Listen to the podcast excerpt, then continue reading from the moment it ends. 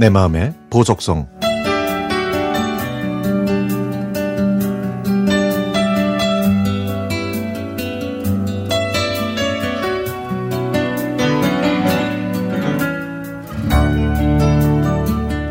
엄마, 다이어트 한다면서 부침개를 해먹으면 어떡해? 퇴근하고 집에 왔더니 엄마는 부엌에서 부침개를 만들고 있었습니다. 엄마는 냉장고에 있는 채소들을 해치우기 위해서 만든다면서 부침개 6장을 만들고 있었죠. 그러면서 가족이 3명이니까 2장씩 먹으면 딱 맞겠다고 하시더라고요. 며칠 전에 엄마와 저는요, 제 출근복을 사러 같이 나갔습니다. 마침 철 지난 2월 상품들을 반값에 팔고 있어서 엄마와 저는 여러 벌의 옷을 골랐는데요. 하지만 엄마는 사이즈를 보더니 다시 내려놨죠. 결국 엄마는 예쁜 옷보다 제일 큰 사이즈를 찾기 바빴습니다. 그러다가 꽃무늬가 그려진 오프숄더 원피스를 발견했는데 엄마한테 살짝 대보니까 엄마가 소녀처럼 귀엽게 보이더라고요.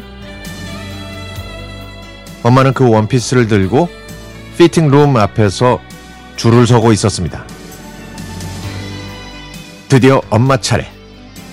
간이시설처럼 나무로 만들어진 피팅룸은 좁아서 엄마가 움직일 때마다 피팅룸도 같이 흔들렸는데요. 그러다가 갑자기 우직근 소리가 났습니다. 이 우직근 소리가 나자 옆 칸에 있던 여자가 놀라서 나왔다가 다시 들어가더군요.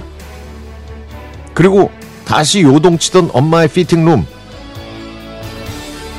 우지직, 우지직. 급기야 엄마의 외마디 비명소리가 들렸습니다. 제가 달려가서 엄마가 있는 피팅룸 문을 열었더니 나무 바닥이 뚫려서 엄마의 한쪽 발이 빠져 있었죠. 게다가 엄마가 갈아입고 있었던 꽃무늬 원피스는 엄마 몸에 꽉 껴서 금방이라도 터질 것 같았고 뒤에 있는 지퍼는 끝까지 채워지지도 않았습니다.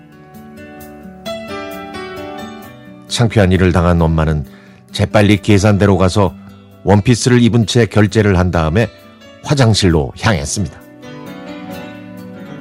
제가 직원한테 사정을 얘기했더니 괜찮다고 하면서 오히려 엄마를 걱정했죠.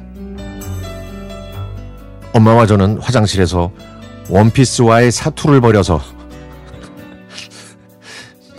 마침내 엄마의 몸에서 그 원망스러운 원피스를 분리할 수 있었습니다.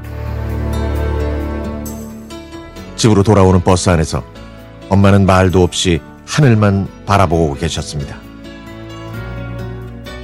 엄마, 다리 괜찮아?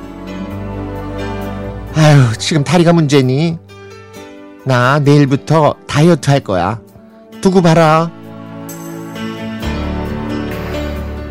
이게 엄마가 다이어트를 결심하게 된 피팅룸 사건의 전말입니다.